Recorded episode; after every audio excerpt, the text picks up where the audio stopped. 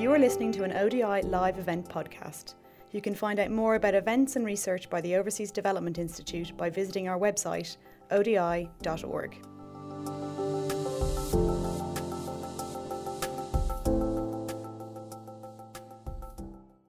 Good afternoon, everyone, and welcome to this, our webinar on adolescent refugee challenges under COVID 19. I hope you're all keeping safe during these uncertain times. Today, we're expecting over 200 people from 38 countries to join us, so uh, we're really excited about having this truly global audience. So, thank you for being with us. My name is Nicola Jones. I'm the director of the Gender and Adolescence Global Evidence GAGE program at ODI. So, as you all know, the COVID 19 pandemic is really posing unprecedented challenges across the world and exacerbating the precarious situation of refugee communities in particular, whose numbers have doubled over the last decade, such that it's estimated that 1% of the world's population is now affected by displacement. So, today, our aim is to spotlight adolescent refugee voices from the Palestinian, Rohingya, and Syrian refugee crises and to identify key priorities for policy and programming, as well as together to put forward recommendations to address critical education and protection gaps, among others, for adolescents during the COVID 19 pandemic and beyond. So, to answer these questions, we have a really wonderful panel lined up today. Um, we will begin uh, with my colleague Sally Youssef, uh, who's a qualitative research coordinator with GAGE Lebanon, who's been carrying out participatory research with Palestinian and Syrian refugee adolescent girls and boys in camps and host communities in Lebanon, in person prior to the crisis, uh, and virtually um, since the onset of the pandemic. Uh, we will then have um, uh, Dr. Teresa Beltramo, who's a senior economist and a head of analytics research and knowledge management at UNHCR. And Teresa, among others, leads joint work with the World Bank, uh, including operationalizing the UNHCR World Bank Joint Data Center.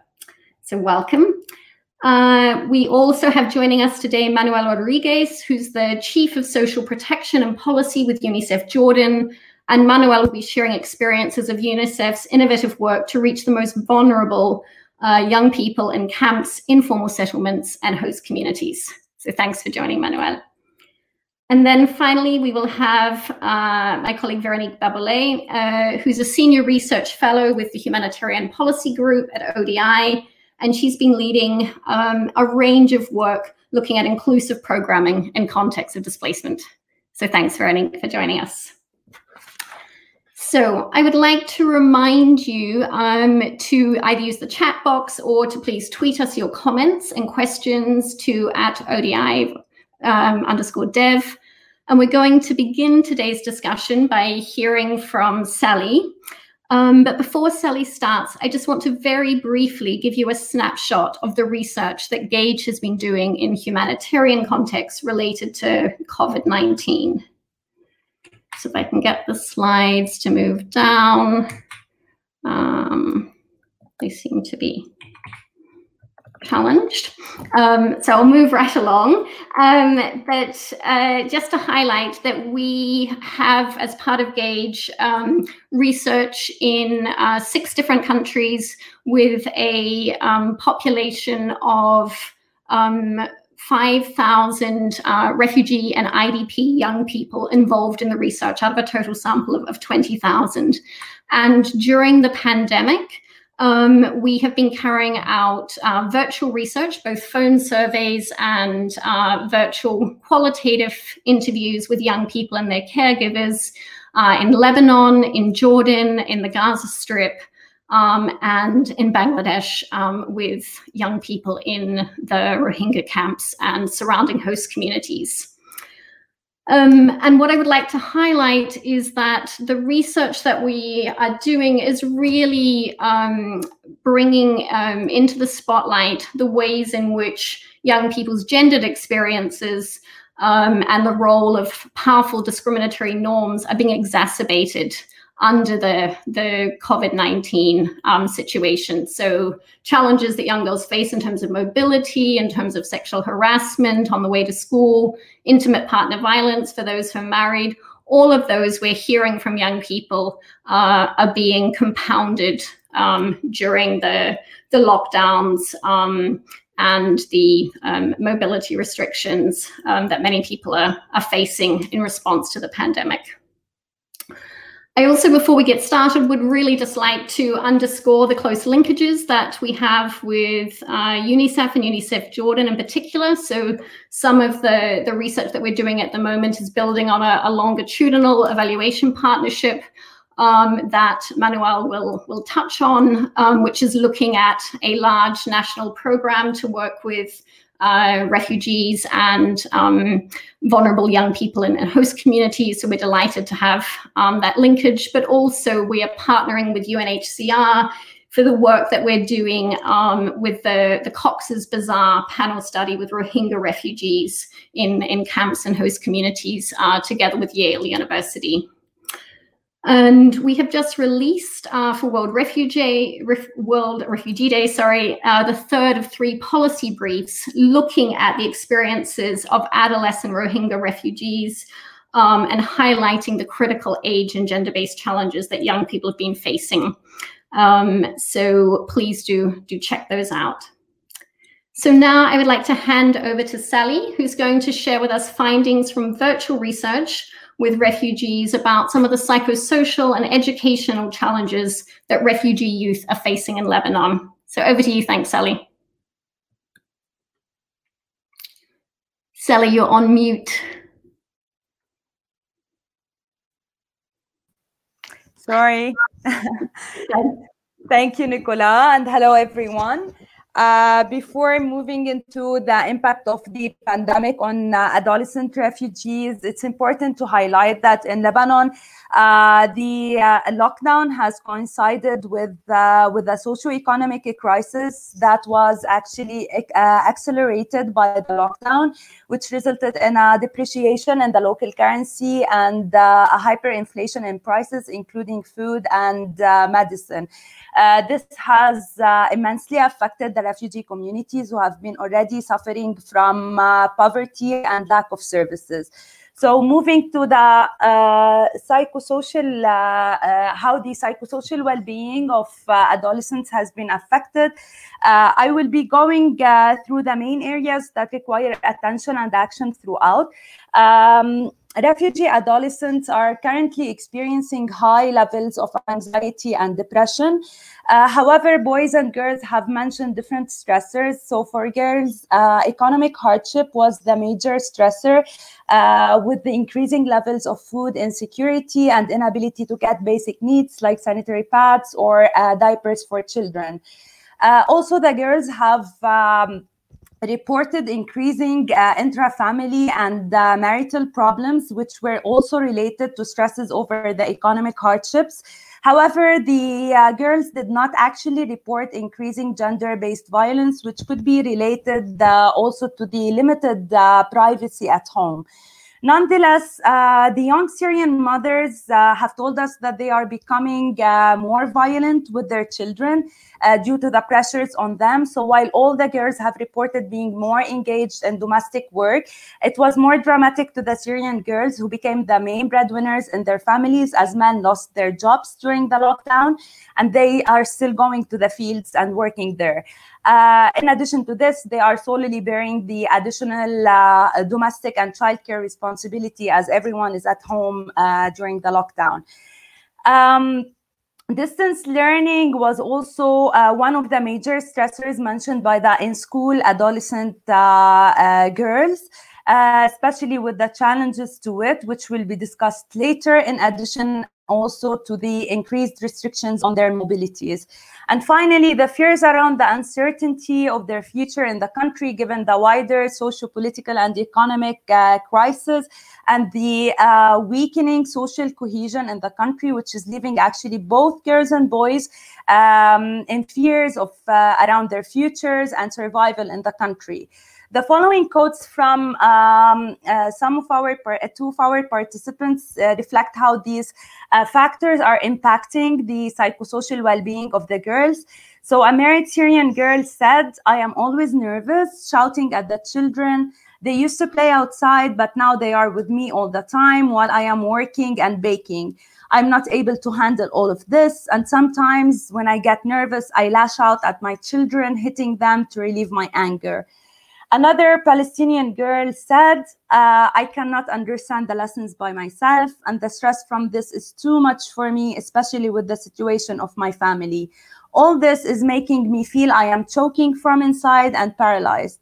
I do not see anyone outside and stay at home all the time. I feel I am trapped for the boys, um, the stress over the economic hardships was actually aggravated for the boys, especially for the Syrian boys who are uh, the main breadwinners in their families. Uh, with the lockdown, uh, they became uh, became out of work without any uh, alternative income or um, savings. The boys have also expressed um, extreme uh, worries about providing for their families and have told us that they are resorting to borrowing in order to buy food and pay rent. Uh, and actually, the majority of the Syrian boys uh, had to move their houses during the lockdown due to their in inability to, be, uh, to pay the rent. Um, regarding the intra-family uh, problems, the boys were less likely to discuss these issues. However, the Syrian boys have told us that they are becoming more confined to their homes uh, due to their in, to increasing fears of being targeted by the Lebanese authorities and the uh, Lebanese community, given the increasing uh, discrimination against refugees uh, since the beginning of the pandemic, as they are being viewed as a uh, as a threat. Um, so uh, the following quotes show how the boys are impacted. Uh, a Syrian boy has said, it is difficult more than I can describe to you. I am the main breadwinner in my family and I am not working and we do not have money. I borrow money when I can to get food for my family. And on top of everything, we were evicted from our house. We moved to a small house with two rooms only, and we are 11 members in my family. Another boy said, We cannot go out or visit our relatives and friends because our neighbors are scared that we have corona. When they see us outside, they call the, poli- uh, the police. They are annoying us a lot. We stay at home and we close the windows so that we would not, uh, they would not see us.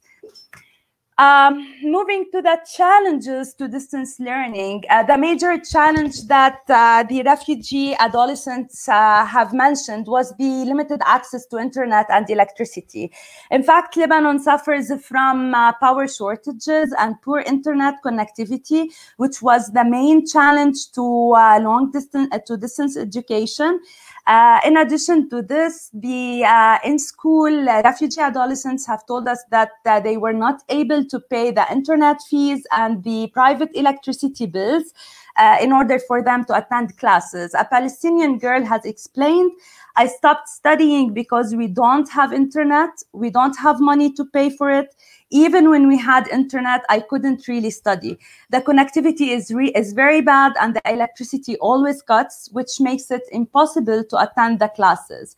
Adding to these challenges, of course, the limited access to digital devices was another, uh, another challenge. Uh, even when the uh, adolescents had access to uh, access or partial access actually to limited devices, uh, they also faced difficulties uh, using the digital or applications that their schools ad- uh, adopted for online education. Um, a Palestinian girl explains, uh, I do not have a mobile phone and I can barely use my mom's. And the internet is so bad in the camp, so I cannot always attend my classes. Adding to these challenges, uh, the uh, in school refugee adolescents were finding extreme difficulties in adapting to the new online teaching methods. And they cited also lack of support from their teachers uh, which was uh, specifically challenging with the courses given in foreign languages. So in Lebanon, uh, the curriculum is given either in English or in French, while, for example, that of Syria is in Arabic. And for students from Syria, it was already challenging for them uh, prior to the uh, uh, uh, before and with the online education it became even more challenging given the lack of support they are receiving uh, one of the Palestinian girls explained this education method has caused us severe stress and depression. We are given more lessons and homework than we usually get at school without explaining them to us, and we are left to study by ourselves with little support from our teachers. I am not able to understand my lessons. And finally, I will leave you uh, with uh, some of the uh, photo stories by our participants, uh, which also reflect uh, some of the major challenges facing the refugee adolescents in Lebanon. Thank you. Thanks so much, Sally. Some very sobering findings. Um, I think really highlighting the different gender challenges that adolescent girls and boys are facing, um, both within the household, but then also some of the, the key issues you flagged related to social cohesion. So I'm, I'm sure when we go to the question and answer, there'll be lots of questions related to that. Um, now I'd like to turn to you, thanks, Teresa, um, to reflect on why strengthening disaggregated data is really key to be advancing uh, the humanitarian sector's work and addressing some of these challenges that Sally has highlighted. So thanks, over to you. Thanks, Nicola, and, and thanks to ODI for the invitation. It's, it's my pleasure to be here with all of you today. Uh, indeed, I'll talk about the importance of comparable socioeconomic data uh, for refugees and hosts in uh, the wake of the COVID 19 pandemic. And I'll particularly try to uh, articulate the, the importance for youth. So let me start off with uh, outlining, you know, what we know at UNHCR, uh, you know, pre-COVID, and you know what we expect and what we've seen so far from our uh, existing work post-COVID. So, you know, for starters, some 70% of refugees live in countries which have restricted uh, right to work, uh, with the majority excluded from participating in the formal economy and its related protection. And as such, it's not surprising that um, you know the majority of working refugees are employed in the informal sector. Um, particularly, women and youth have um, a higher level of informality, uh, and then thus, you know, you know, given the secondary shock of COVID uh, being the economic shock, the informal sector is likely to be the is the first to be cut. So, you know, without income replacement, savings, or other social protections, this economic shock will felt by what we call persons of concern at UNHCR, which includes refugees, will be acute. In, secondly, vulnerability will be uh, compounded, increasing the need for assistance.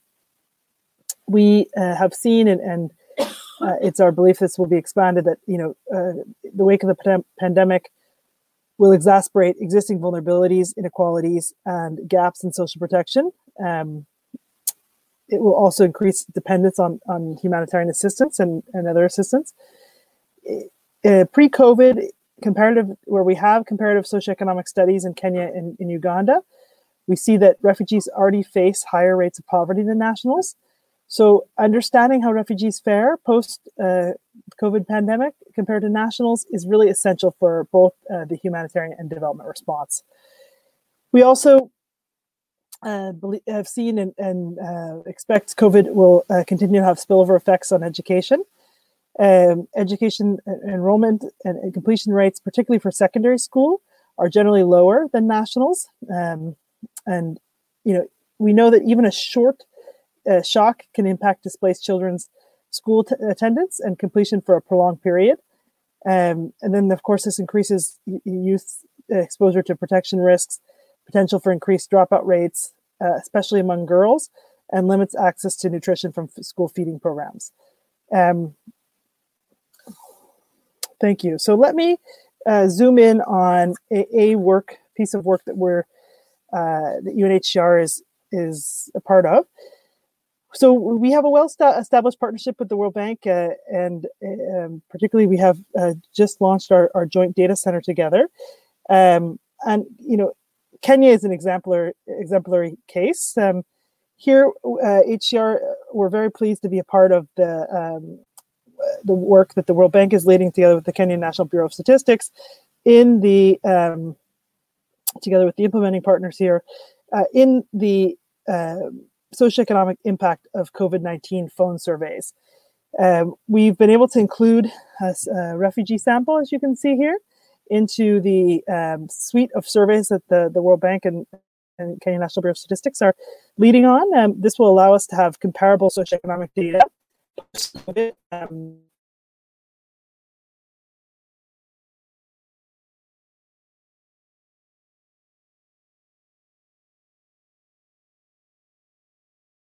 Uh, I'll show you the website next, but uh, knowledge and behavioral changes, employment and income, food security, education, health services, uh, subjective well-being, coping strategies, and then uh, using the SWIFT methodology, we measure uh, a rapid poverty assessment. So um, I'm just going to give you a couple outputs from our, uh, you know, from the data collection that's ongoing. We, we have um, the data is being collected uh, in four refugee sites and one stateless population. So the refugee sites are in uh, urban uh, Nairobi, in um, in uh, camps Dadaab and Kakuma, and in settlement Kala uh, we also have a stateless population, the Shona uh, people, who, who um, are outside of, of outside of Nairobi and in peri-urban areas. So here you can see are the link to our um, you know to to the uh, to the uh, dashboard, which uh, I encourage you to to look at. And here's just some recent um, outcomes from our first uh, data collection. We will do three rounds of data collection. Um, you know, one we just completed in May. We'll do a second one in July, and we'll do one in September. and this is a repeat panel, uh, so we interview the same household over time. And um, right, we we also will we're committed to getting this data out fast because uh, colleagues, uh, you know, and it's open so people can uh, can assess the aggregate uh, data right away and uh, on this dashboard, as well as we're very committed to getting out the anonymized data set as fast as possible, you know, within weeks of the release. So, um, on the on the dashboard, I just want to highlight that um, you can disaggregate by legal status, so refugees or non-refugees. You can also disaggregate by uh, geographic, rural, urban, or all. You can also disaggregate by gender. Um, so this should allow for, for further reflection. Um, here you can see some of our initial outcomes uh, on employment, and you can just focus on that last data point. Uh, but where, where it shows refugees are, are far worse off uh, in terms of uh, employment, with urban refugees at the latest trend showing 6% employed versus over 50% for urban nationals. Um, similarly, for rural nationals employed uh, employment is uh, 58% of people are employed versus 11% of refugees in rural um, areas are employed. Uh, these are really these outcomes are particularly also um, th- th- this is very important to understand post COVID, but it's also important to understand on the the backdrop or on the relief of um, you know what uh, the pre-existing situation is for for refugees and nationals. We happen to have in Kenya um, a series of uh, pre-existing work we, have done prior to the COVID on measuring uh, comparably the second socioeconomic um, the status of, of, welfare status of refugees and nationals. And so, um, in a recently completed data collection effort in Kakuma, Kenya, uh, again joint with the bank HCR and uh, the Kenyan National Bureau of Statistics, which we completed uh, last December, refugees have a statistically significant lower labor force participation rate with only 20% of uh, working age refugees employed versus 72% for nationals. Um, again, in uh, Uganda, uh, recently conclude, concluded data collection effort uh, in the in 2018 by uh, the World Bank and, and the Uganda Bureau of Statistics. Um, HCR has done some analysis and shows youth un- unemployment is disproportionately high for refugees. Um, this is again pre-COVID, but uh, youth defined as individuals between 14 to 25, have uh, 14% unemployment for Uganda males and 16% for females, versus 50% for refugee males and 41% for refugee females. This is prior to COVID, and, and I think um, you know we know uh, uh that you know refugee populations are disproportionately young, uh, youthful. So this already great divide that exists, um, you know, between refugees and nationals will only be um, further, uh, you know, further further widened uh, under the, the pandemic. So let me turn to uh, our last uh, slide here to show you just what our initial uh, phone surveys are showing around food security and education that refugees fare worse. Um, you can see initial outcomes for food uh, insecurity and, and, education here that, you know, post-COVID, 74% of nationals' children are engaged in learning activities uh, for, uh, versus 30% for refugees in Kenya.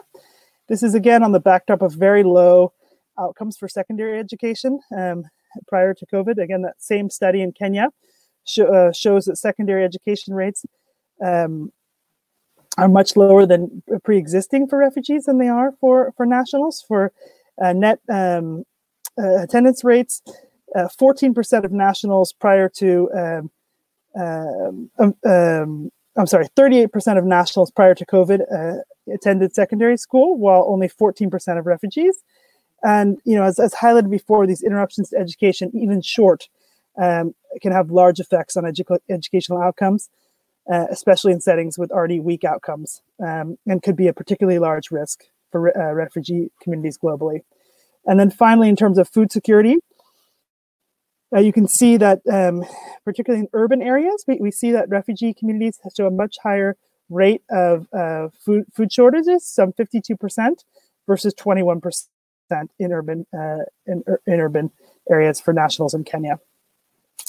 So, you know, we hope that um, just by highlighting a piece of work that, that is one of what we hope to be many, uh, together with partners, that um, this can show the importance of uh, generating comparable data for refugees and, and hosts, ideally with the uh, with governments, national statistics offices, um, and then just as importantly, uh, the value in, in, making this data publicly available uh, as a public good for all stakeholders, as you know, the response is is uh, multifaceted and uh, it's necessary for both um, you know development and humanitarian actors to collect this data so as to help inform uh, our response. Um, you know, using uh, the the most accurate uh, data possible. Thanks very much. Great. Thank you very much, Teresa. Um, some very concerning findings about the stark divides, particularly around um, unemployment for youth, uh, education, and then the, the links to uh, nutrition and school feeding. Um, so I'm now going to hand over to Manuel, uh, who's going to reflect on how uh, UNICEF has been twinning some rapid um, evidence along with uh, tailored programming for young people. Thanks, Manuel. Thank you so much, Nicola and colleagues, and it's a great pleasure to be part of this webinar. Maybe to understand and contextualize how COVID is impacting uh, refugees in Jordan, I think would be interesting to understand some of the characteristics of Syrian refugees here. Overall, the household size of Syrian refugees is around 5.3 members. Something very important is that 78% of Syrian population is considered as a highly or severely poor. Keeping in mind also that 20% of the children here in Jordan are multidimensionally poor. Then, in terms of coping mechanisms, we have seen that around 75% of the Syrian refugees have uh, gone through uh, this negative coping mechanism. 24% of that population have some kind of disabilities. In terms of income, uh, as you may be aware, one of the challenges is the restrictions that Syrian refugees have in terms of accessing the labor market because there are just some categories on which they can work. And in terms of income, their income is around 40 to 30% less than the Jordanian. Also, 64% of the population is under debt. Syria, I'm talking about Syrian refugees. And 5.1 of the children's are considered or identified on as part of uh, child labor or working children. So keeping that in mind, when and this is basically before COVID. These findings are from our multidimensional geographic assessment that we did in February this year. So now, with the onset of COVID, what we are expecting is as possible adverse effects are first of all reductions in labor and non-labor income. Specifically, we are talking about job losses, losses in hours, and reduced wages. In terms of non-labor income, we are talking about remittance. It's good to highlight that here, 8% of the overall household income uh, comes from remittance. Also, uh, we are we are I mean we are seeing an important reduction on consumption, especially uh, on food, and this is due uh, to the increase of uh, food commodities. Also, we have seen an increase of out-of-pocket spending on health, and also uh, the reduction on access to health and education, which, as you know, uh, uh, will impair the uh, human capital accumulation. So, because of those adverse effects, what we are expecting as a possible negative impact is, as you may know, increase on child labor, child marriage, psychosocial impact on young population, an increase in the, of dropouts and out of school children and challenges in access to both health services and also essential medicines. So based on that, we carry out during the two last two weeks of April and we released it first week of May, a multi-sectorial rapid needs assessment. This assessment covered Syrian population, also Jordanians and non-Syrian, non-Jordanians. And as part of the key findings, what we saw was that in terms of livelihoods, the current loss of access to livelihoods and limited savings uh, will uh, generate uh, greater dependence on humanitarian cash assistance. And also, we are expecting that the number of vulnerable households will increase. Just to have an idea, 35% of the refugees reported that they will have a secure job once the curfew is lifted. lifted. So that will give us a sense in terms of the livelihood. Also, the longer term economic impacts uh, of the on the informal uh, labor sector definitely will have a, a potential reverse uh, effect over the recent progress that we have achieved in terms of refugees self-reliance and this is particularly important on women where only 8% of women were working before the crisis before the covid emergency and majority of them during this assessment reported that their uh, area of work was disrupted with the curfew. Also, in terms of protection, uh, we have we, we found that the children's well-being has been negatively uh, impacted by the crisis and resulting curfew, with an increase in the signs of distress reported among children in family tensions and in violence against children, especially related to COVID 19. Then, in terms of education, eh, in Jordan, while remote learning strategies were put in place at the onset of the emergency, and this uh, remote learning was heavily relying on TV and online learning modalities. The assessment confirms that children in the hardest areas to reach and the most vulnerable communities are not always able to access these opportunities due to a digital gap. What I mean by digital gap is lack of connectivity, lack of devices, or in many cases, what we saw was that, for example, in a household with three, four children, they just had one mobile phone that was owned by the head of the household, and he had to share this mobile phone with the three or four children. So there is a gap there. But beyond that, beyond the connectivity, we strongly think that there is a need to provide more or to work more on the quality of the online content and also training the teacher and support more the parental engagement.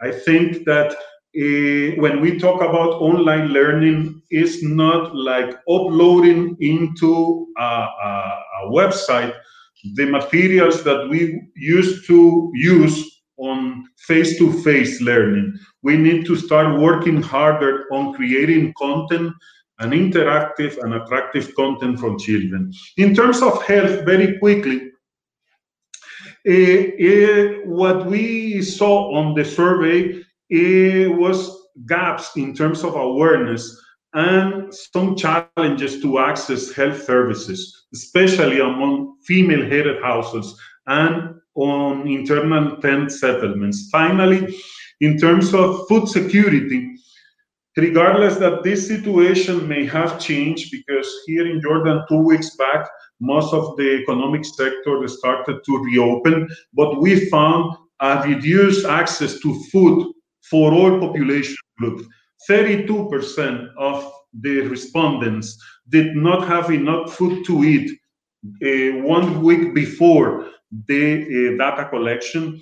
Also, we found uh, an important increase of price for food commodities, regardless all the measures that the government uh, put in place for that.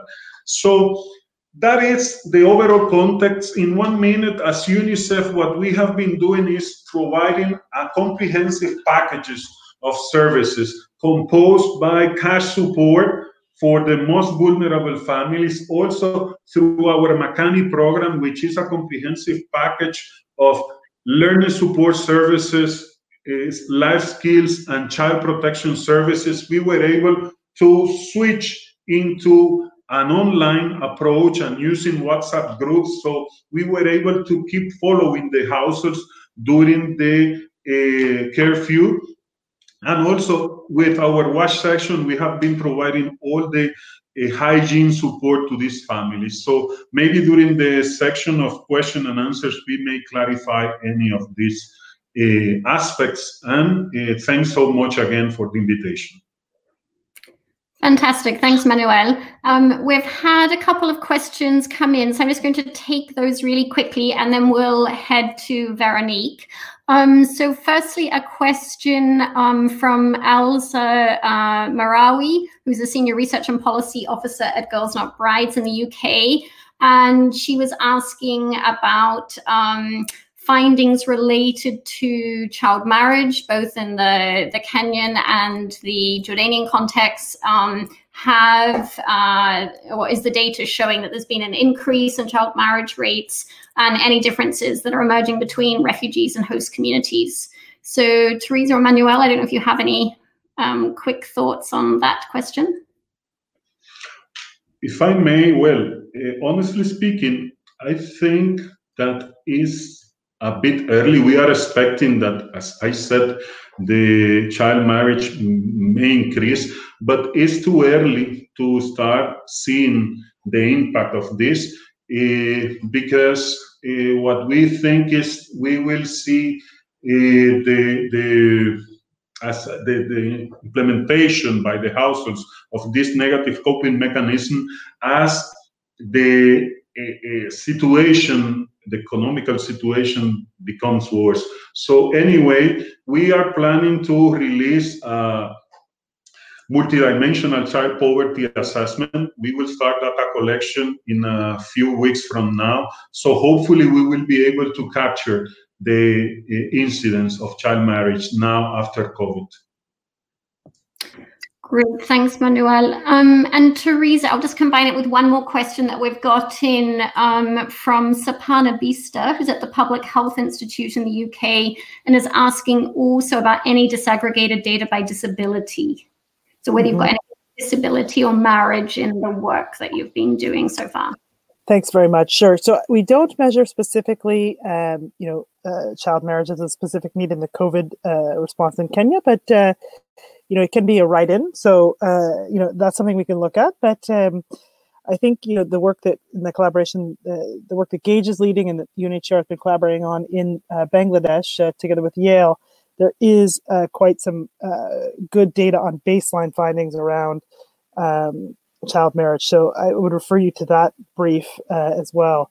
I mean, obviously, we do know that, you know, with um, economic uh, downturn and, and you know uh, with the, the shock that the, the refugee population in particular will be facing i think we know that you know if this is a common um, you know modality for uh, you know for, for uh, risk coping then I, I, think we could expect it to increase in, in countries where this is a common modality for for risk coping. Um, in terms of disability we do uh, have disaggregated data for um, uh, for disabled in uh, in the existing baseline data that we have on Kalobeyei uh, that is publicly available, and I, will put the um, link in the chat so that uh, colleagues can uh, can broadcast broadcast that to you. Thanks very much.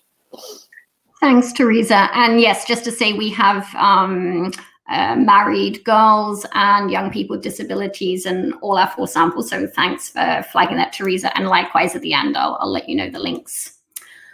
Great. So thank you very much. Uh, I would now like to turn to Veronique, who's going to reflect uh, on where we have gotten to in the humanitarian sector more generally in terms of inclusive responses um, and what all of this means uh, in the context of COVID 19. Thanks, Veronique. Thank you very much. And thank you to all the speakers for this information. It's been really interesting to see all the analysis that's been done already on the impact of COVID 19. Um, so I've been asked um, very bluntly whether there's optimism in terms of the humanitarian sector um, doing more inclusive responses. And I think, yes, there is some room for optimism um, because we are seeing some progress around um, inclusive programming generally in the humanitarian sector, with a particular focus, I would say, on gender, age, and disability. Um, more generally, um, following the World Humanitarian Summit, um, the humanitarian sector um, placed inclusion at, you know, was one of the debates at the World Humanitarian Summit was around inclusion. And there were two different charters on inclusions that were put forward as a result of the World Humanitarian Summit and signed by the major global humanitarian actors. Um, we are also uh, seeing inclusion and inclusive uh, responses being one of the key priority in, in the humanitarian policy debate, in particular um, in terms of um, the work that is done through the interagency standing committee. And for those who may not know, this is if you want the the the decision making or policy forum for the humanitarian sector more widely. And inclusion is one of the key work streams that um, this um, committee is looking at. We're also seeing more and more organizations adopting policies to support inclusive responses. Uh, for example, UNHCR has an age, gender, and diversity policy. And we're also seeing organizations adopting more intersectional approaches to humanitarian response. Um, and that's organizations like Islamic Relief Worldwide, for example, or CAFOD, um, have explored ways of doing that to their programming. Um, but there is a but. Um, the humanitarian sector does continue to struggle to ensure inclusive responses, including in displacement contexts, including with regards to adolescents. Um, and what do we mean by inclusion here? So, what we mean is an inclusive response is a response uh, to humanitarian crisis um, that reaches those most affected by the crisis, um, and a response that is designed based on a nuanced understanding of how diverse people are affected differently by crisis and also ensuring that their capacities is harnessed in the response. Um, so that's basically having humanitarian responses that are tailored to these different impacts and the needs resulting from this crisis. And unfortunately, as the state of the humanitarian system tells us in 2018, the humanitarian system is still poor at understanding the specific vulnerabilities of particular population groups and often fails to ensure that assistance is relevant to the needs, in particular, of um, older people and people with disabilities. So why is it that the humanitarian sector continues to struggle, including in displacement, to ensure inclusive responses? Um, so one, um, one of the things that we've observed in um, research that we're currently doing at the Humanitarian Policy Group is that inclusion in the humanitarian sector has often focused on developing quite technical solutions and developing technical guidance. And unfortunately, we're not really seeing the development of these guidances dramatically translating into a change in practice and uh, delivering more inclusive responses on the ground.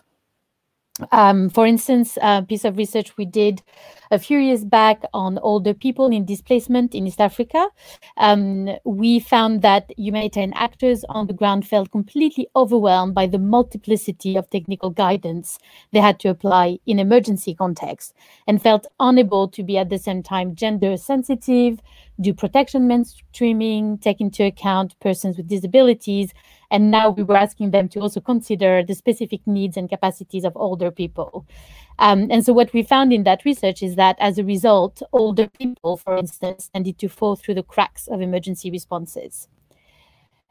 The second challenge is that this focus on the technical approach um, to ensure inclusive responses has not really tackled the trade-offs and dilemmas that inclusion presents for those that are responding to emergencies. So what we found is that there is very much a tension um, between uh, reaching more people and reaching the most vulnerable. And that tension is not being resolved. And there's very little support for those um, responding to humanitarian crisis with restricted resources to know how best to utilize those limited resources. So it's inclu- it's really unclear at the moment how inclusion sits strategically in humanitarian decision making. It is unclear whether um, the ethos of reaches those most marginalized, those most affected, affected does mean that it is okay to reach less people in crisis. And it is very unclear how to balance these two approaches.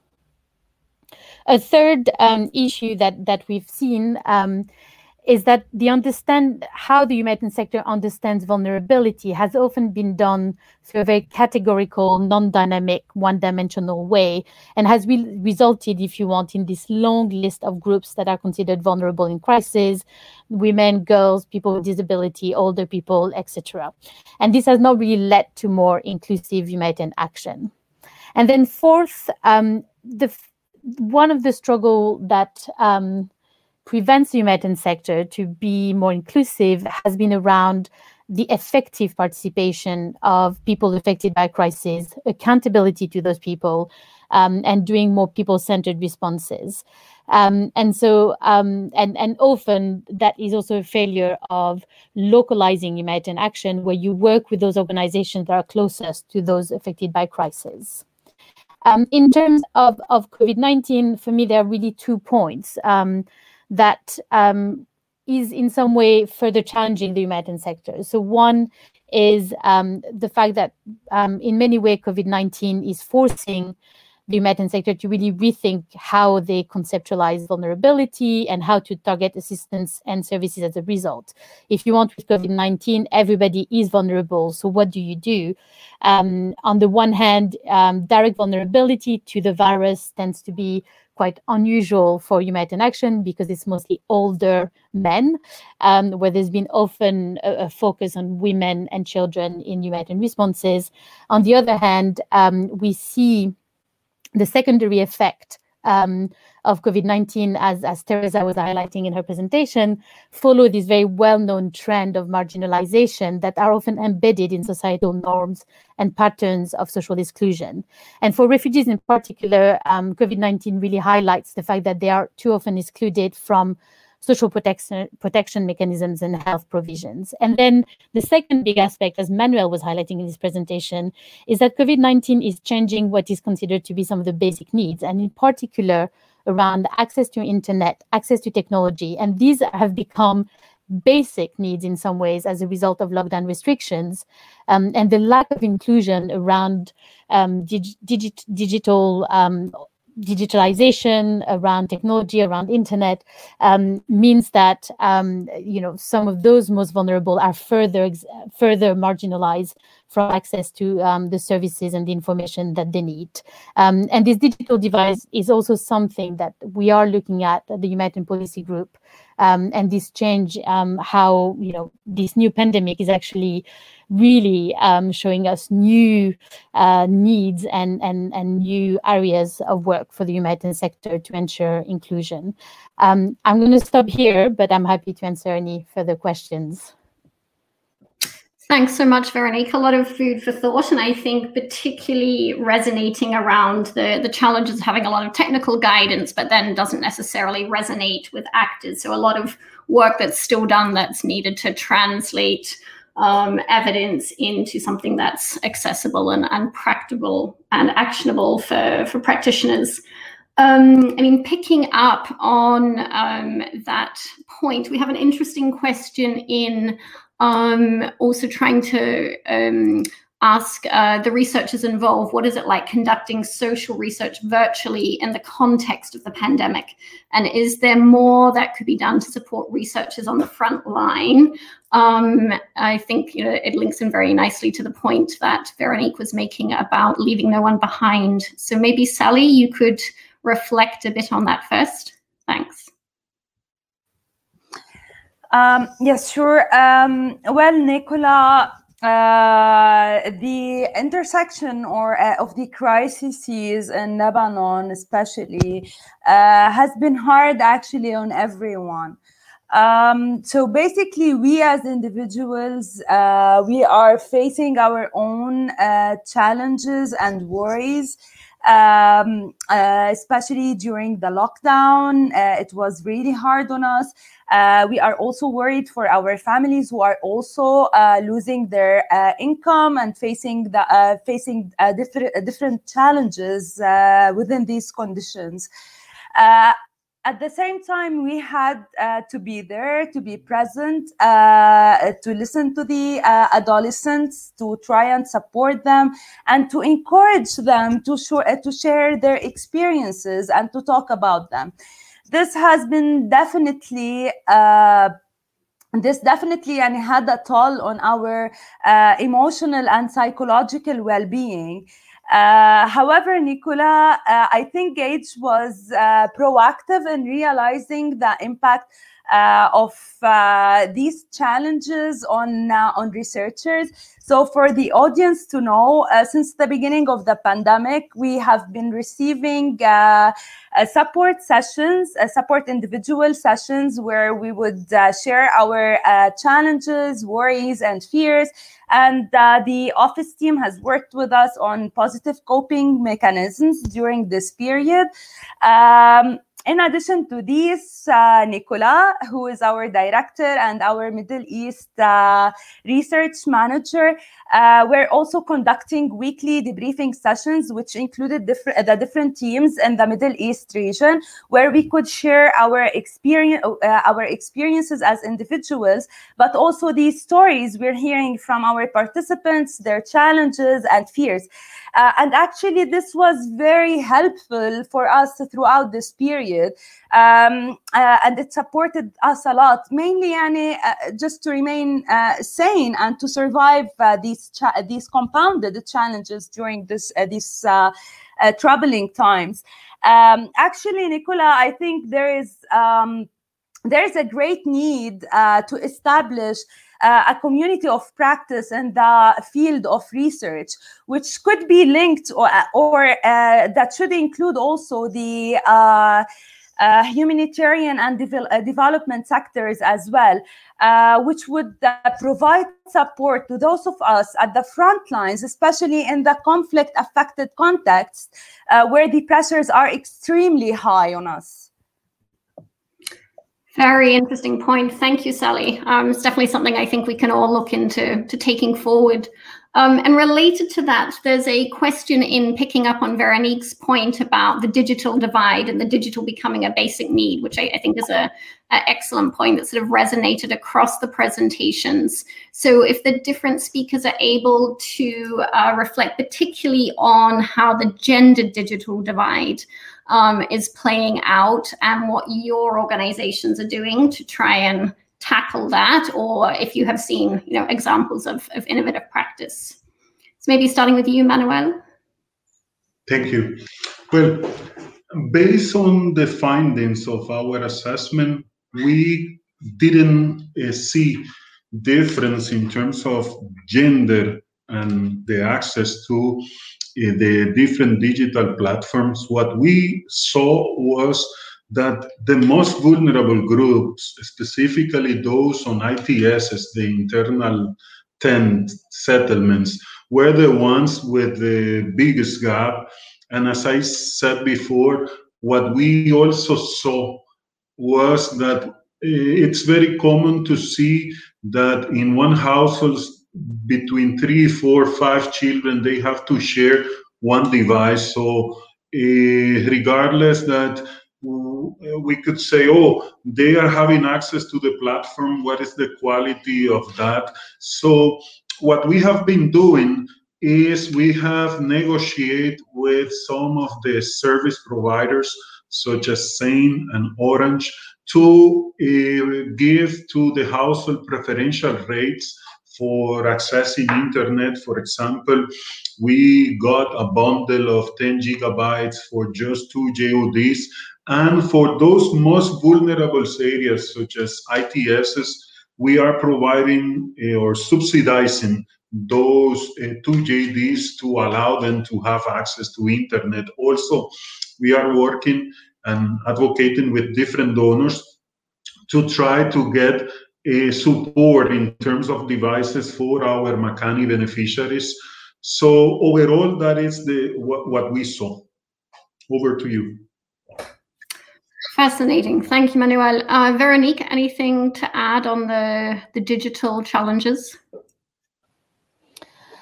Um, I mean, yes, and at the moment, unfortunately, we're still at the beginning of our research work around this, but it's just something that, um, you know, in the humanitarian sector, the the digitalization has been very much seen as potentially a way towards more inclusion, because potentially it enables more participation and effective participation of those affected by crisis. Um, but increasingly, especially around the gender digital divide. This is something that has come up quite strongly um, in in humanitarian research, um, in the development sector as well, and worrying us in terms of whether that promise is actually um, one that that is you know was just an assumption is actually uh, there in practice. Um, and there is a feeling that, unfortunately, like with other um, trends of, of marginalization or exclusion, access to um, digital technology is something that often um, is difficult for those that probably most need the information, most need the services, and most need to participate and inform humanitarian action. Thank you, Veronique. Any final words from you, Teresa? Uh, thanks very much. I mean, I, I, haven't had a chance yet to look across the the recently collected Kenya data or the forthcoming Uganda data that we're similarly doing with the World Bank and, and UBOS and uh, comparable socioeconomics uh, impact of COVID. But I think you know, as as already highlighted, that you know uh, there is um, evidence of, of there being a gender digital divide uh, in general. Um, you know, what's you know not it, it isn't surprising, right? If you look at outcomes in terms of uh, employment or education, where we already know um, certainly for secondary education that girls have lower enrollment rates. And so when um, until you know inter household bargaining power is um, equalized i think that we would expect to see um, that you know it could be likely i would say that this trend could be uh, you know part of that wider that wider trend. But uh, we would have to look at it. Thanks Right, so definitely a, a, space to keep watching. Um, so unfortunately, even though we have some unanswered questions, we are almost out of time. So just to wrap up, um, I think what's really stood out to me is three key points. One, I think all of our panel have really highlighted the, the multi-dimensional vulnerabilities um, that uh, young people and those who are hardest to reach are facing during these times. But because of resource shortages, it's absolutely critical that we're bringing to bear the evidence so we can tailor very um, constrain resources to more effectively reach and, and support, um, particularly young people uh, in these contexts. Um, I think there's been a strong point made about the need for innovative, nimble, um, virtual and face-to-face um, mixed methods um, research and really a, a um, disruption of the existing rather slow uh, research infrastructure. So um, a need to really be able to inform very quickly and in real time um, the, the decisions that uh, policy actors and, and program actors are needing to make. And then finally, um, a plea uh, for everyone in this space to really make sure that we're then thinking about, as Veronique highlighted, how do we really translate um, that evidence and that knowledge into um, a format and a, a, discourse and a dialogue that's accessible uh, and meaningful for, for those who can make the change on the ground. So with that, I would like to thank all of our panelists very much indeed. I think we could have had a full day session. There's, there's so much richness behind uh, the reflections that you were able to share.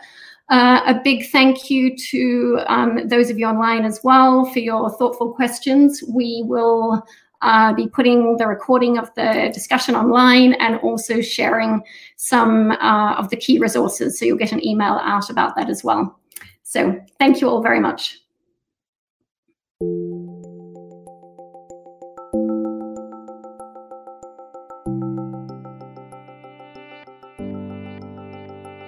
Thank you for listening. For more ODI live event podcasts, find us on SoundCloud or subscribe to the Overseas Development Institute podcasts via iTunes.